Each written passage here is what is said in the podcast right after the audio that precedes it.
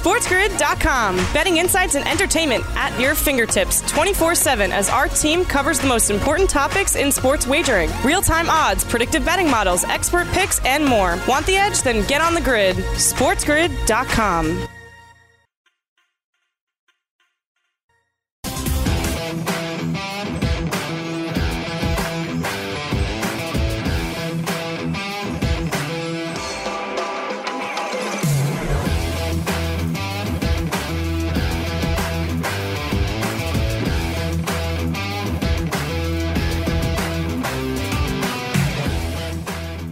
All right. Hello, everybody, and welcome back into Diamond Bets, your favorite baseball show done by at least some of your favorite baseball people. My name is Matt Striker, and joining me as he does each and every week is Joe Pisapia, the author of the Black Book series, which, as an investor, Joe, has changed the way I look at baseball players, changed the way I look at prop bets, everything. So, on behalf of the community, thank you so much, and good morning. Good morning, my friend. I always feel like this is a great way to end the week, start the week. I don't know how people think of Sundays. I know technically it's supposed to, uh, you know, be the beginning of a new week, but really it feels like the ending. Either way, we're happy to be here with you. And every single week here on Diamond Bets, we're going to recap the week that was in Major League Baseball and look ahead to the week that's coming. So we are going to be that perfect end and beginning to your weeks. And who better to spend that with than Matt Striker and myself? I mean, come on. And, and Matt, I know it's spring training and it's only spring training, and everybody likes to throw that caveat, but I don't care because it feels good to be seeing baseball. There's a lot of exciting stuff going on in spring training. And I think so far, it seems like we're heading to a very exciting season and a season where there might be a lot of unknowns, which I think brings a bit of drama to it. And I think is going to make for a very exciting 2021. Yeah, no, I agree wholeheartedly. And I think everyone out there watching on Sports Grid, listening on stations like SiriusXM 204, they understand that simply baseball coming back is exciting. But as a person that wagers on baseball, and has started to really supplement my income. Anyone can do it now because of all the information that's out there. So I think the information is our best friend. So I'd like to get to that. There are some news and notes that you wanted to discuss. Yeah, it's going to be an exciting time, and hopefully, we're all going to win some money. Well, and if you want to win some money, today's the American League show. So we're going to talk about every single division, the win totals. We're going to go through it all for you, including our picks to win the American League championship. But like Matt's saying, it's all about the headlines. So let's get to them. Well, Met fans, see, when you think it's too good to be true, it probably is. Have we not been conditioned to this already as Met fans? Carlos Carrasco, remember his elbow? Well, that's okay. Now his hamstring is torn. Six to eight weeks, we're going to be missing Carlos Carrasco. Uh, so that's two months for those of you who are bad at uh, math. That's going to be a long time. The good news is Francisco Lindor is having at least contract extension talks with the Mets. Now, he has said publicly that he is going to uh, either have an extension before opening day or not going to talk about it until after the season, which is usually the standard athlete fare. The Brewers, uh, uh, reigning NL Rookie of the Year and relief pitching stud Devin Williams, uh, making his debut. That is very good news, too. He was dealing with an injury. He was absolutely lights out last year. And there's even some people that are kicking around the idea that maybe Williams should be the closer and Hader should go multiple innings and maybe use the bullpen that way. We shall see how that all works out for the Brewers. And surgery not recommended for Framber Valdez and his fractured left ring finger. This has been a crazy story, Matt, going back and forth for the last few mm-hmm. weeks. Uh, first, he breaks the ring finger. Everybody goes, oh, okay, well, he's going to miss a couple weeks. Then all of a sudden, the report 24 hours later came out that he could miss the entire season. And people said, What? How could that be? Apparently, he's healing fast. Things look good. That's a positive. They're still going to be without him for a significant period of the season, it feels like. So I don't know who gets back first, Carrasco or Framber Valdez. But in your opinion, if you had to take a, a guess, which one do you think is the better investment going into the season, knowing that both of these guys are probably going to miss at least the first six weeks? Who knows, maybe more? Do you have a feeling about either of these two pitchers? Well, it's a three word phrase that I've used quite a bit. I'm not afraid to use it, ladies and gentlemen. We welcome everyone in listening across the world on their radios. This is Diamond Bets. As a reminder, we come your way each and every Sunday morning, 8 a.m. Eastern Time, a show about baseball by baseball fans. My name is Matt Striker. Joe Pisapia is with us each and every week, and he's the guy we lean on heavily for a lot of our information. We're talking about Carlos Carrasco, Framber Valdez, the injuries to pitchers, and Joe is asking me which pitcher I would be more interested in. Well, overall, as a wager, I'm looking at the team's win total. That to me is far more important. And I think both of these pitchers, when healthy, contribute to their respective teams' win totals. As individual wagers, I would stay away play. Three words that rhyme that I am not afraid to use. And as an investor who believes my money is best served with me, I'm not going to venture out with an investment unless it's a risk investment or an HRV, a high risk, HRI, a high risk investment. Carrasco, Valdez, these are high risk investments for me. I'm staying away from both, but I'm keeping an eye on their team's win totals as we move forward. Yeah, I'm pretty sure an HRV is uh, something you drive off the lot. It's like a new sport utility vehicle. Would be my guess. Something you probably don't want to have, depending on where you're or from. something you don't, something you caught on the road, and you're really looking back in the decisions you've made in life. But either way, you're absolutely right, Matt. And and I look at these two pitchers, and I think both of them are really linchpins in their respective rotations. Both the Astros and the Mets have their designs set, obviously, on the playoffs. However I think they're both the number two guys. We don't have your number two guy in the rotation. Framber Valdez was an automatic quality start machine last year. And I don't think that should be overlooked because the Astros definitely need some help in that rotation. McCullers was up and down. There's a lot of youth in there, like the Cristian Javier's in the world. We'll see if Jake Odorizzi can find his spin rate and make everything work as well the way so many guys have when they've showed up in Houston over the last few years and kind of remade their careers or jumped a level. And that'll be fascinating to watch. But Framber Valdez, very important. Carrasco, maybe even more so, because without Noah Syndergaard, who is also not going to show up probably till late summer, this Mets rotation's a little thin. Yes, Marcus Stroman's there. Of course, they have Jacob DeGrom, but the rest is still a little bit in question. So we shall see what goes on. But no matter what, Francisco Lindor is the priority. I don't think you make that kind of deal and not give him the extension it feels like he wants to be there. It feels like the Mets want him. He's so young. It makes sense. You're not extending a guy who's at you know, already 30 years old. We'll be right back. We come back here on Diamond Bets with American League Day. Stick around. We'll be right back.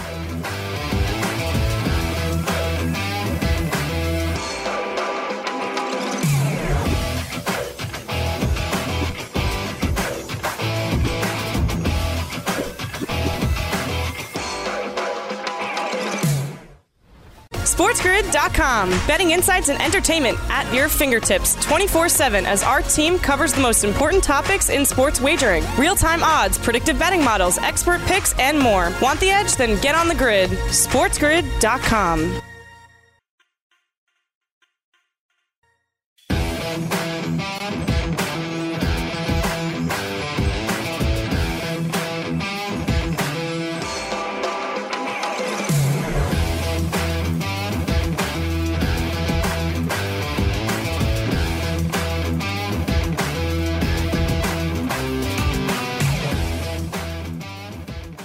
All right, folks, welcome back in. This is Diamond Bets. We are about to dive into our AL win totals, breaking them down by division, East, Central, and West. Joe Pisapia, I am curious to hear your thoughts, so let's get it started. Well, you know, it's American League Day, so we're going to be going through all the teams and the win totals, and we're going to start with the division that obviously has more competition than maybe we had thought a few years ago, and it is the American League East. The Yankees sit at the top at 95 and a half. Uh, then the Toronto Blue Jays over on FanDuel at 86. The Rays right there with them at 86, and the Red Sox at 79 and a half, and the Orioles at 63 and a half. So we can kind of take these one by one. And I think if we start with the Yankees here, clearly this win total is based on the offense and based on the the tax that you pay on the Yankees, right? They are a national team. They are the New York Yankees. They're the gold standard in sports franchises. So there's always going to be a premium tax. But the 95 and a half actually seems kind of reasonable to me. The thing you have to hope for is that rotation. There's a lot of questions after Gerrit Cole. First question is, what are you going to get out of Corey Kluber? If Corey Kluber can get anything close to the old pitcher he was with Cleveland, that would be an incredible win for the Yankees and probably be a lock for the over on this win total. But Corey Kluber looks more old than he does look like old Corey Kluber. And I think that is the problem we're worried about going into the season. And even if he could just be the innings guy and maybe 85% or 80% of the pitcher he was, that would make a huge impact. You need Domingo German, you need Jameson Taillon, you need innings out of a lot of these guys. And I think there's some questions around what you're going to get. Sure, Deivi Garcia is very exciting young pitcher also. So they've got depth in this rotation to get through. The bullpen already took a hit with Zach Britton missing some time here with uh, an elbow issue. So Matt, when you look at this Yankee team and see this 95 and a half, do you think this rotation and bullpen can get them over that number in what could be a very competitive division for a change? Well, it's the right question to ask as an investor looking at year over year, last three years in the market. We've talked about there have been more strikeouts than actual hits. And I think that's something also, given the fact they're talking about a dead ball coming, I need to look at pitching more when I'm looking at win totals for teams overall. You bring up a lot of good concerns. Some names you mentioned in there, though, are going to be uh, contingent as far as how the win total is going to work. Deivi Garcia for one, Clarke Schmidt to a lesser extent, Jordan Montgomery as well on the back end of a rotation. Most people going to look at the Yankee bats and see this and say, oh, come on, this is a 100 win team. I, I think the way these odds are placed are correct. The question is, is it over or under? That 0.5, that half? I mean, listen, they know what they're doing when they lay these odds for us. So we have to make the right decision. I'm still going to go on the over because I feel that there are enough arms on this team and bats for them to figure out how to win that point half game to put me over the top. Yeah, I'm going to lean towards the over on this one as well. And it's also because the Yankees can afford, once again, to make those kind of deals that will be a difference maker. If it's adding a German Marquez, if the pitching's having a problem, or pulling off some sure. other blockbuster deal, they could do that because they still have a very good minor league system. They have the Clarke Schmidts and some other young pitchers that they could move, or even young position players, and continue to get better because they are the Yankees. Last year, everything was kind of frozen in 2020, which is why I thought it was going to be the year of the Rays. And sure enough, guess what? We said it on this show, and it was the year of the Rays. They almost won the World Series one game away. But I think when you're looking at the Yankees, it is probably going to be an over. It's not an extraordinary over, but I think the over somewhere around 97, 98 wins sounds about right. I don't know if it's a 100 win team currently constituted. Then you have the Blue Jays and the Rays both at 86. Both, you know, different brands of baseball, I would say. Uh, the Blue Jays have a very young, exciting, athletic team. And then the Rays are the absolute epitome of – specialization in Major League Baseball, right? They play to the moment every single time. And it's not always the most fun for your, your fantasy wallet. It's not always the most fun thing to watch at times because it's so hyper specialized. But you know what? At the end of the day, they find ways to win games. I'm concerned with the Rays 86 of these two. And the reason why I'm concerned is because you lose Blake Snell and you lose Charlie Morton year over year. And although Charlie Morton started the year off rough last season, when he got the velocity back, he was dominant in the postseason and the World Series. So for me, I don't think you could take two big time pitchers away from a rotation and still be a team that wins 87, 88 games. I think that's asking a lot. And they, they did get some talent back in some of those trades. And I know they're going to manage this bullpen and they're going to have openers and closers and guys who pitch this guy and guys who pitch that. They have all kinds of plans. But at the end of the day, I don't think Randy Arozarena is going to be as transcendent as everybody else does. And I think of these two, I actually prefer the Blue Jays over to the Tampa over because once again, the Blue Jays have some players in that system they'd be willing to flip and kind of win now and compete. And they've shown by signing Springer and Semien that they're kind of in this thing for the right now. How do you look at these two teams that have the same exact win total going into the year?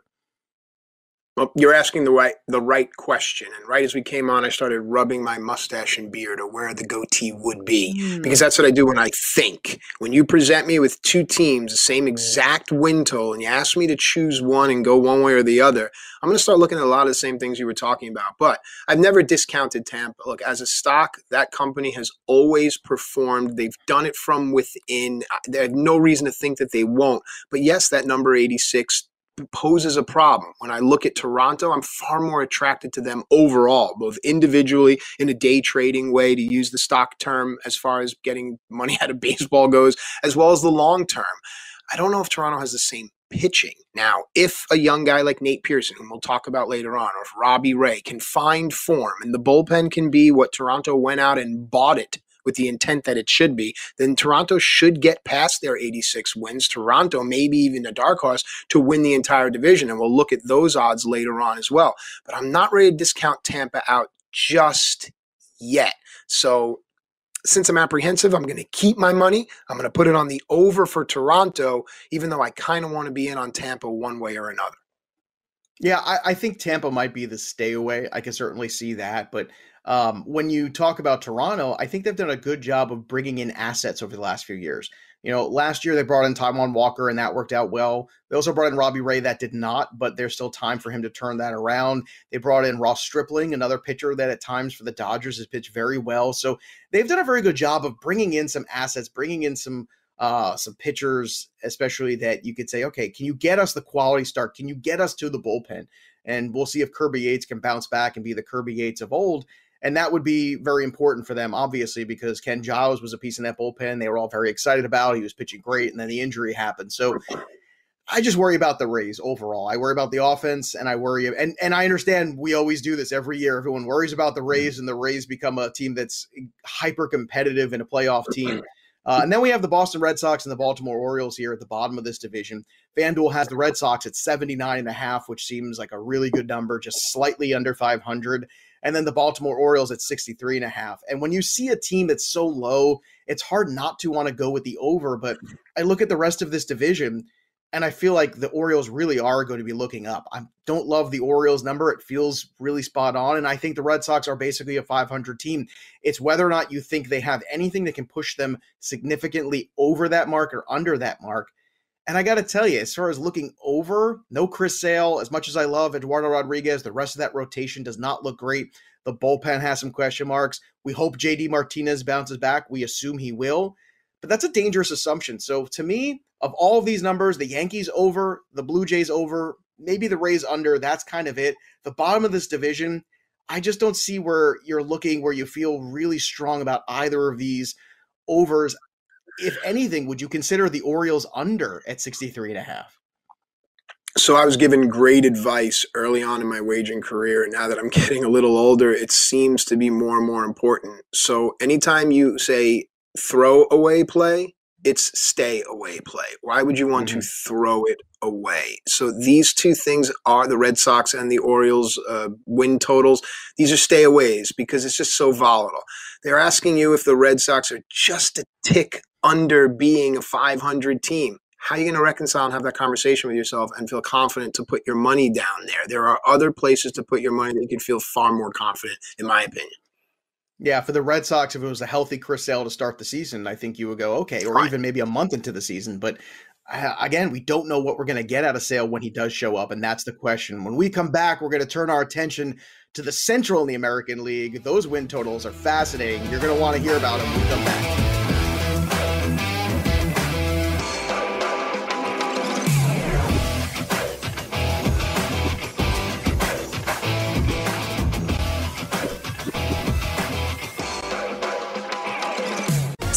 SportsGrid.com. Betting insights and entertainment at your fingertips 24 7 as our team covers the most important topics in sports wagering real time odds, predictive betting models, expert picks, and more. Want the edge? Then get on the grid. SportsGrid.com.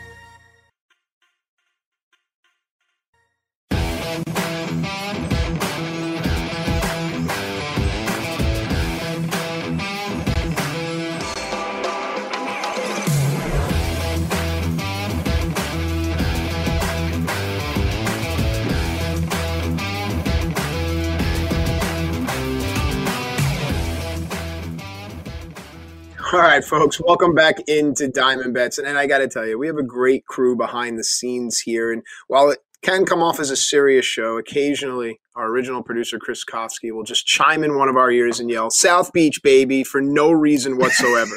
but he's getting us pumped up here early in the morning as we start to look at some AL win totals. Joe Pisapia, let's dive into the AL Central because I think this is a place where a lot of my money is going. I think there's a lot of opportunity here. You?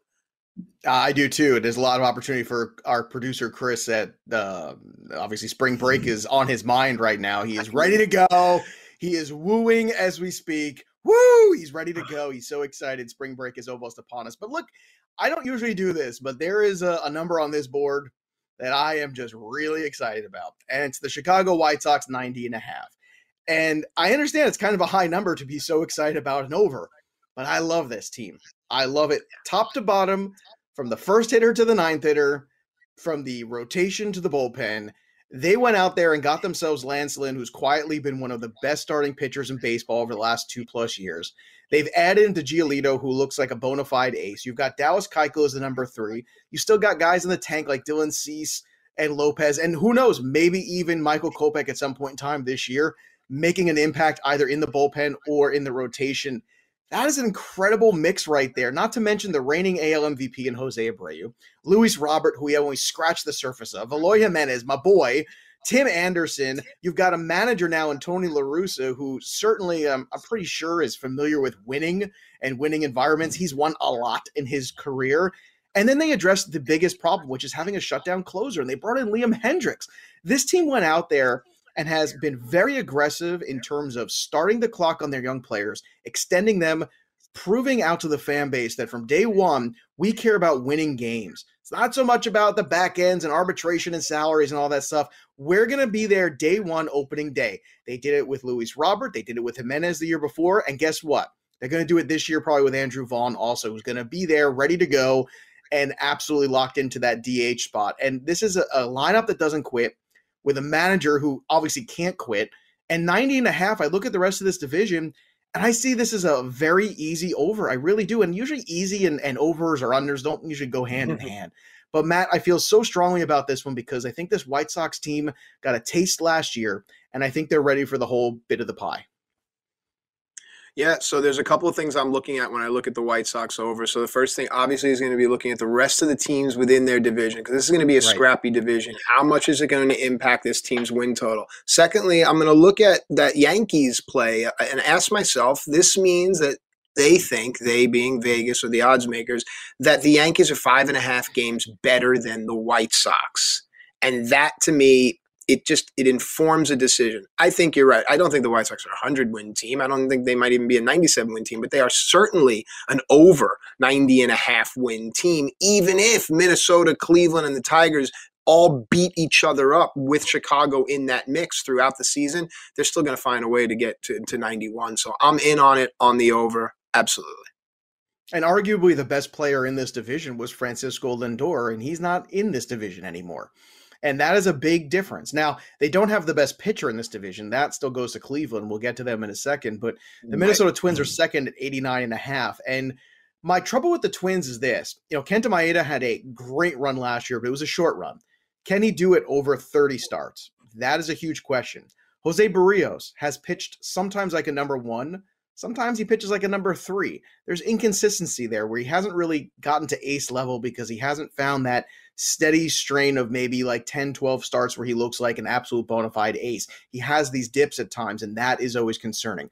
Nobody loves Nelson Cruz more than me, but he is another year older. Josh Donaldson, another year older, still battling those those calf issues that tend to keep reoccurring for him. Uh, will Byron Buxton continue to progress? Will he become a player that does live up to his Eric Davis style hype at some point in time? And he very well might. But do you see what's going on here? I keep asking a lot of questions. And I think when you have questions, it makes a number like 89 and a half really tough because 89 and a half is a really good team. Like this is a team that is in the playoff, probably somewhere in that, you know, peripheral for a wild card. And I just listed a whole slew of questions there. And I want to get your take on the Twins because it's still a very good team. They still have a lot of good players. I just don't know if year over year this team is going to track in the same direction. It feels like a team that's kind of needing to reinvent itself a little bit. And maybe the Kirilloffs and Trevor Larnachs of the world are going to come up at some point this year and be that kind of turning over of the organization and getting a little younger. But Matt, how do you feel about this 89 and a half? Because this feels like a stay away for me. If anything, I might even lean towards the under. Well, it's a great conversation to have. And part of my process is to have the talk aloud conversation with myself to listen to the words I use. And I heard a word that you have used quite a bit when talking about Minnesota. And again, I like to use these rhyming mechanisms to remember things because my memory is awful. I stiff the if, not the if bet, but you're asking so many if questions. If this, if this, if this, if this. I stiff it. I push it away because I have to keep asking all those questions all those unknowns, all those variables, it starts to lean into, ooh, stay away, stay away. Another thing, this entire division is going to be strikeout central. The White Sox lineup is going to strike out a ton. The Twins lineup is going to strike out a ton. Miguel Sano on his own is going to strike out a ton. so there's a lot of ifs. And a big if for me with Minnesota is if Mitch Garver returns to form, something we have to look at. And there are some ifs on the back end of the bullpen. So that 89 and a half is a trick play in my mind. It jumps right out because if the White Sox are 90 and a half, you have to ask yourself a question. Does that mean that the Twins could possibly outright win this division? If you're a Twins fan, you say yes. But with so many ifs, I don't want to put my money on if. So mm-hmm. it becomes stay away play. Yeah, I'm with you on this. The the next one is Cleveland, which is fascinating because Cleveland probably has the deepest rotation of anybody. And over this 162, the question is, what are the innings for those arms? I don't think anybody's worried about Shane Bieber. Um, then you've got Plesac, you've got Aaron Civale, who looked really good at times last year. I know Plesac has struggled in the spring, but it's just spring, so we don't want to hyperventilate about that. Triston McKenzie's there too. So this is a, a pretty darn good rotation when you look at it. We'll see if Karinchak is ready to be the star that some people want to anoint him as the back end of this bullpen. Right. And yes, they did lose Lindor, but they did add Eddie Rosario for some depth into that order. And he's a yes. very underrated player. And that's a player that they plucked from Minnesota. So there you have it. There's a little bit of a, a turning of the tide. Jose Ramirez was an MVP candidate last year. You know, outside of that year a couple of years ago where he uh, struggled mightily in the first half, I think it was what, the beginning of 2019, I believe. And then after that, it was just unbelievable gangbusters ever since. I think you look at Jose Ramirez and you look at Rosario, you say, okay, Franmil Reyes, there's enough thump in this lineup. And they have the X factor of the manager. I think Terry Francona is a phenomenal yes. in-game manager. And I think that is enough for me to look at that 81 and a half and say, you know what? I kind of lean towards the over here with Cleveland. And the reason being they have pitching, they have depth of pitching, and they have managerial talent. And I think over the long haul, that will serve them well in the ups and downs of the marathon season. But what are your thoughts on Cleveland? Do you think this young pitching is enough to get them over that 81 and a half? I look at the number and I ask myself questions. And the first question that jumps to mind is it mean that minus Francisco Lindor and Carlos Carrasco, this team now becomes just a game and a half over 500. And immediately I hear the little voice in my head said, no, that's not the case. This team is an over 500 team. You mentioned all the names and the reasons. Of course, the guy sitting on the bench cross legged is a huge, huge factor for me when I'm looking at these kind of win totals where I'm on the fence. Because again, we're just looking to move it a game, maybe half a game. A guy like Francona or a guy like Bieber, even Triston McKenzie comes up and has lights out fastball. Those are the things that can shift it to where I want it to be. I'm in on the over for the Indians this season. Then there's the Kansas City Royals, who we keep talking about might be a really competitive team. I mean, Whit Merrifield, we already know, big fans of him here on the program. He is our unofficial mascot, I feel like. Then on top of that, we've got the addition of Carlos Santana. You hope the rebound of Hunter Dozier, who they signed to an extension. Maybe you get Soler to bounce back in that power department too. This is a tough team right now. The question is the pitching. Brady Singer's looked great. Uh, I don't think you have to worry about him. If they can get a young pitcher like a Daniel Lynch to kind of take that next step, he has been a little up and down this spring. But to me, at 73 and a half, it's almost begging for the over because I think they're slightly better than people are giving them credit for. The problem is they're playing in a division where any given night they're going to face Bieber or Lucas Giolito yeah. or somebody like that or Jose Berrios, and that's tough. And I think that's why Kansas City, maybe it's a slight over, not very much, but I think they're closer to a 500 team than they are to a 70 win team. So maybe like a tick or two above that 73 and a half, maybe 75. But I would go slightly over here on the Royals. And then the Tigers at 67 and a half. Once again, it's very difficult when you have these teams that are in the 60s because you usually want to go over with them but I can't see it. And I don't know why they would start the clock on a lot more youngsters this year because it just doesn't seem to make sense because you know you're not going to compete, give everybody a full year in the minors. But what do you think about Kansas City and Detroit? Because to me, you know, these are still teams that are on the right track, but that track is mm-hmm. really tough right now considering the teams at the top. So again, asking myself questions. If I'm willing to say that the White Sox are the over and the Indians are the are the over, that means somebody is going to have to take the brunt. Someone's going to have to take those losses, that half loss, that one and a half lost games, because I have to get the other way. Kansas City, I'm sorry, is going to be that team. It's the under for me, and it's because of the pitching questions. It really is. And like I said, somebody has to take the punch for someone to knock them out. Flip it over. The Tigers, I like this team. I think there's plenty of young names on both sides, on the pitching side as well as on the hitting side. If a guy like Spencer Torkelson or Isaac Paredes can come up and do what they're supposed to do, and the pitching staff can rise even a modicum of what their sensationalism is supposed to be, this Tigers team is going to be an over. Well, one of those Tigers made our list in our next segment, which is three up and three down. Three players who are having really good weeks and three players eh, not so much. Who are those names? We'll stick around and find out. We'll be right back with more Diamond Bets right here on Sports Grid. We'll be right back after this.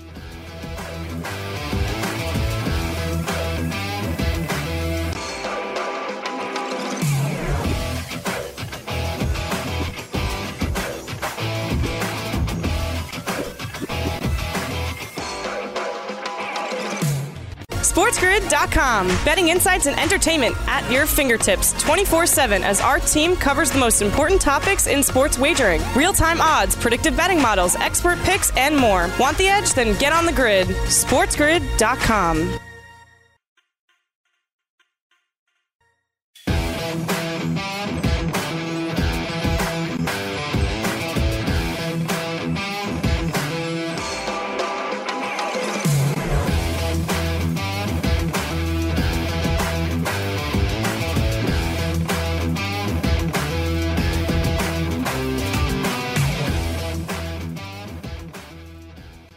welcome back into Diamond Bets as we all do. I'm constantly checking my device, keeping up with everybody. Thank you for joining us out there on social media. Love some of the posts, even though we can't read some of them here. You guys are great.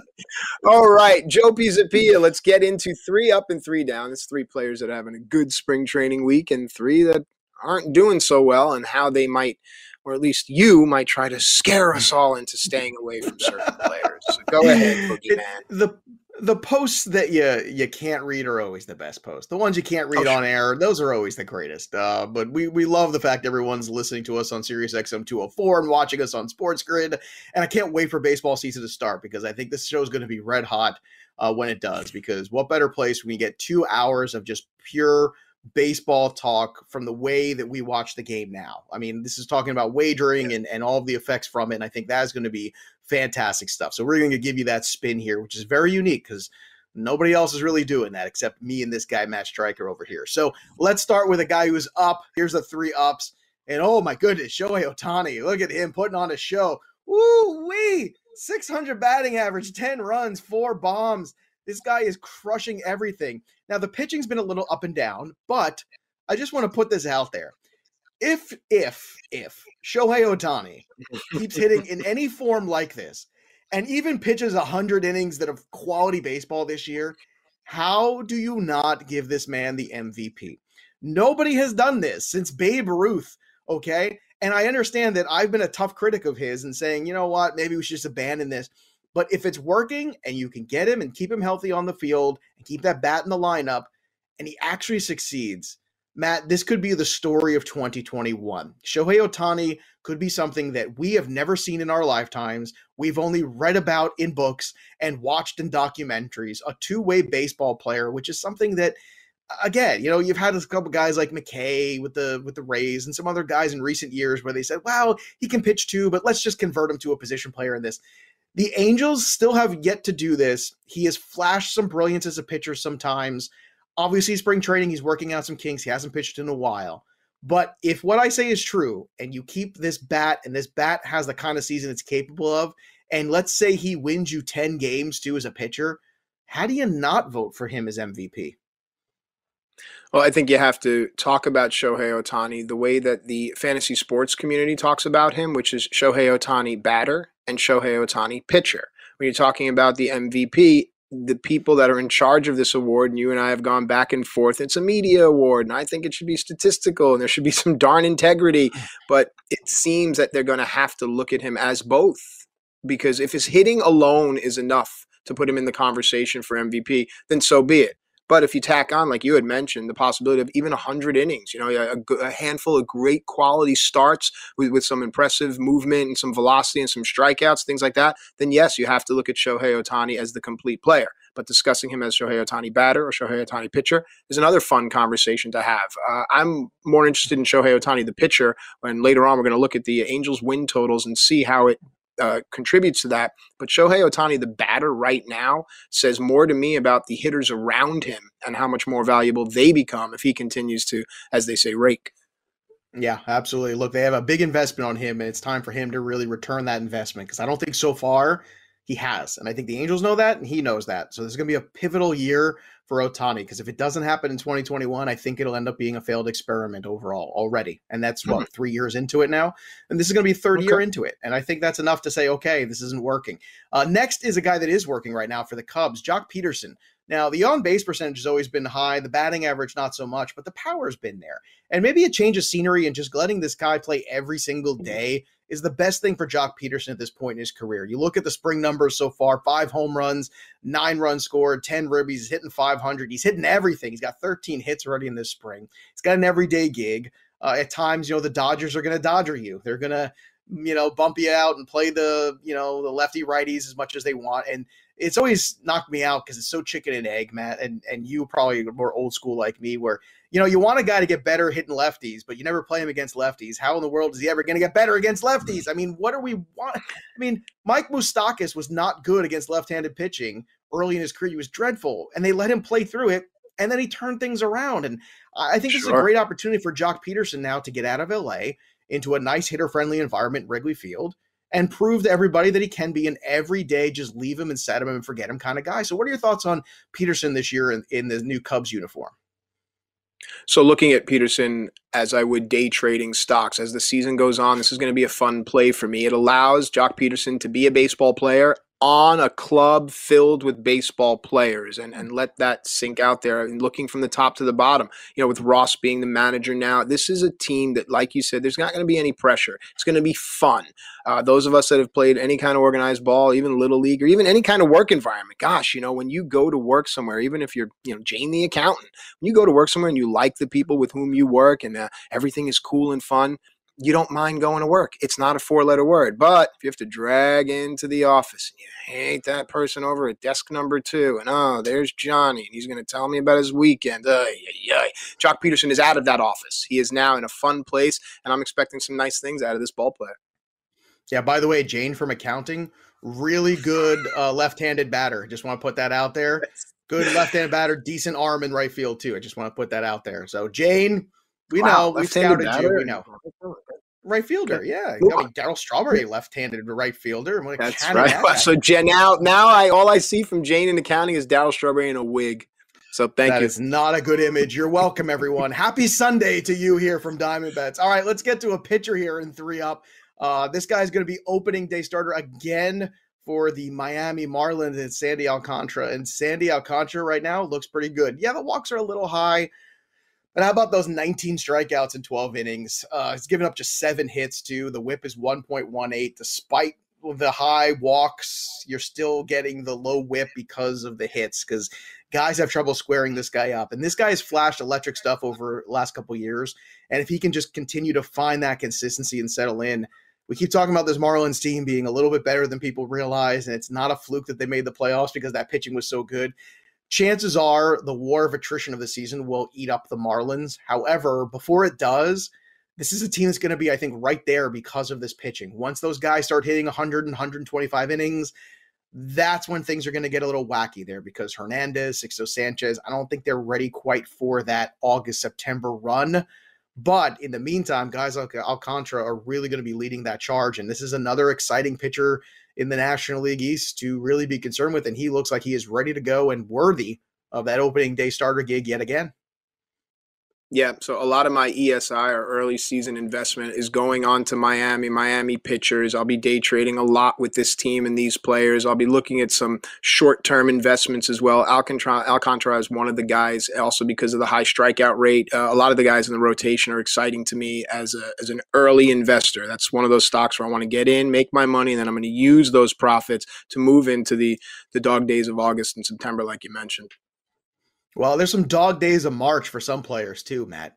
So wherever there's three up, there's three down. And let's start with Keston Hiura.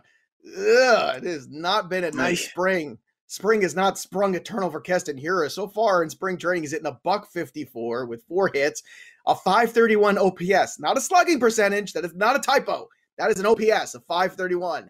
Gross. I want Keston Hiura from the AAA years where he was Mr. Contact. So does Milwaukee. Hit, Oh my God, he's been trying to hit home runs since he came up there. Basically, I feel like they brought him up and he was great, and then they sent him down, and everyone said, "Why'd you do that?" And then ever since they brought him up that second time, he's been a little home run happy, and I don't like this. I don't know if this is him. I don't know if this is Milwaukee doing this to him. Stop it. Go back to being Keston Hiura, who just hits the ball all over the place and hits a bunch of doubles, and you'll hit home runs in Miller Park. It's a very hitter-friendly environment for home runs. They will come. I don't. I don't like this. I don't like this trend. This is frightening to me right now because if Keston Hiura isn't right and Christian Yelich isn't right, it's going to be a long year for the Brewers. And the Brewers, I think, should be a team that well outperforms their expectations again, but he is not off to a good start. I know it's only spring training, but I'm coupling this with some of the deeper stats from last year, Matt, and I think it's a troubling trend when you look at Keston Hiura. Yeah. So if you're the type of investor that's looking to bundle stocks on the offensive side of the sport, I think you have to take into consideration we're hearing a lot of talk about the dead ball. So take it also into consideration how guys have been changing their launch angles and things of this nature. It's altered swings. So if this ball is going to be dead, as they say, guys are going to have to learn how to alter their swings again. Does Keston have that in him? Does the Milwaukee coaching staff have that in them to start to tinker? Because, Joe, you brought up a great point about being homer happy, so on and so forth. Uh, it's a bit concerning here. Granted, it is spring training, but if I am looking at some individual player investments, I got to keep a closer eye on Hiura because uh, he hasn't shown me the sample size yet. The stock hasn't performed overall yet to give me confidence. All right, dad joke alert. Sean Doolittle has done very little this spring to feel good about. That's right. I got to ring the bell here. Mm-hmm. Kofsky, ring the bell whenever we do the dad jokes here. But look at this. This is terrible. There we go. Dad jokes. There we go. Four innings pitched, 10 hits. He's walked seven guys, given up 11 earned runs. And yes, that's correct. The ERA is 24.75. And he's given up four home runs in four innings. Now, yes, it's spring training and sometimes the wind blows out in the little tiny little adorable ballparks in spring, but I don't care. This is not good. It's good for Amir Garrett because it's probably going to mean he's locking up this closer role for the Reds. They brought in Doolittle hoping maybe he could compete for that job, but this does not look like a guy competing for that job. This looks like a, a guy competing to get DFA'd at the end of spring. So this is not a good look for Sean Doolittle. Lucas Sims is still battling his way back from an injury. I think it's Amir Garrett's role to start and if he does not struggle at all, I don't see him giving up that role at any point in time this season. Because if it ain't broken the ninth inning, you don't try to fix it. Amir Garrett has closer mentality, but Sean Doolittle right now, oh, Matt, these are some ugly numbers. And yeah, it's only four innings. Yeah, it's only spring training. I don't care, man. This is ugly enough that I think they should be concerned. And the Reds got rid of Iglesias. They got rid of Archie Bradley. there's a lot of lack right now in the Cincinnati Reds bullpen, and Doolittle is not making you feel warm and fuzzy. Yeah, no, I agree wholeheartedly. And if you're looking at, and next week we'll do this dive into the National League and look at win totals. I really want to see what Cincinnati's number looks like because, to your point, if that bullpen is going to be shaky, it's not going to be encouraging. Uh, Doolittle's been on the, the regression now for the past couple of seasons in my mind as an investor. He's not someone that I've been confident throwing my money at. So I want to make a dad joke about like do, little do, you got a little duty, but my, my kid is exponentially younger than both of yours. Yes. So I can't ring the bell there. So there you go. I, I think you could. I think you look. Every dad's gonna ring the bell for the. Ring it. Ring the bell for the dad joke. Uh, no, it wasn't. Like, it wasn't even a joke. it was like, yay! Chris Chris, Chris Kofsky okay. is in our ears going ding, ding, ding. All right, can we ding him and go yeah, to our well, last one because this is a, this can. is a big one for a guy that's down. I don't want him to be down moving forward because I'm looking well, to invest in this player and this team. I know we teased it at the break, but six innings so far, not been good. 8.53 ERA for Casey Mize. The whip is where the ERA should be. I just want to yeah. put that out there though. The whip is 205, the ERA is 853. He's walked more guys than he struck out. So when young pitchers are struggling with their control, that's not a good sign. It means there's still some work to be done. Casey Mize is a phenomenal talent. I don't think anybody should be worried about the long-term aspects of Casey Mize yet, but certainly he's not doing enough this spring to break camp.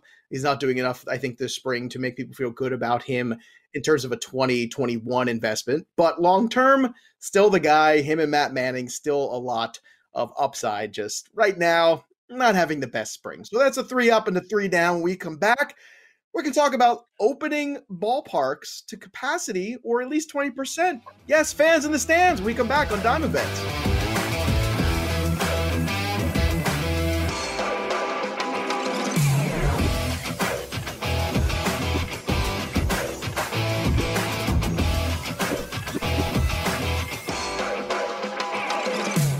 SportsGrid.com. Betting insights and entertainment at your fingertips 24 7 as our team covers the most important topics in sports wagering real time odds, predictive betting models, expert picks, and more. Want the edge? Then get on the grid. SportsGrid.com.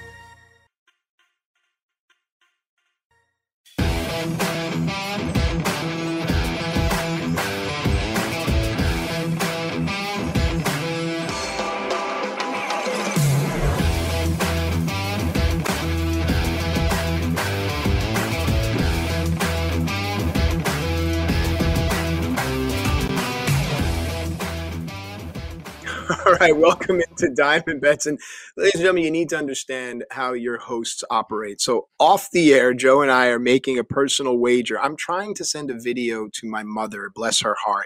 And her response in text is, Oh, my phone doesn't get videos. And yes, it does. I say, Oh, do you use this carrier? No, I use this carrier. That must be why. So, Joe has now come up with a solution, but I'm wagering odds here that my mother will not be able to download the video. Joe, what is your solution? Well, well, first of all, I have to understand this.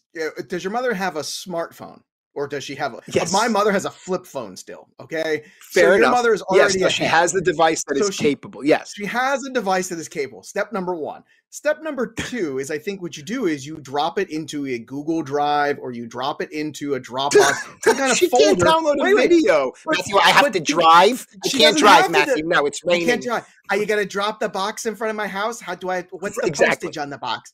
I don't understand. Sure. No, but what what you have, what all you do is once you have it in the folder, does she have email? Can she open up a link in the email? She has indoor plumbing electricity. Here's the deal, man. I'm giving five to one odds. All right. So on the other side of hour two, Joe and I are going to come up with a way to get my mom the video. So let's get up on social media. Let's start taking the action now. We're going to have our producers and our audio techs in on this one. Five to one odds. I'm saying Matt's mom gets the video. Five to one odds says Matt's mom can figure out the video. Joe, do you have faith in Matt's mom?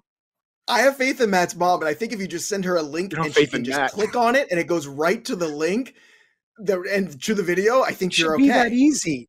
It should, but Okay. you know, it's it's not. You know how many times I still get a text from my mom that says one of one, where she has not completed the text message, or she's accidentally sent it ahead of time. And you people out there know this. You know what this is like. Oh Anyway, I know we're supposed to talk about other stuff, but we'll talk about that now or two because these are the important conversations that I think need to be had here on air. We come back. The American League West is ahead for us, plus some really Oh, important questions. We're going to round the bases. Oh no, this is going to continue. And we got a little around the diamond too with some of the latest news and notes from Major League Baseball. We're only halfway done. We'll be back with more diamond bets right here on Sports Grid right after this. Send a link.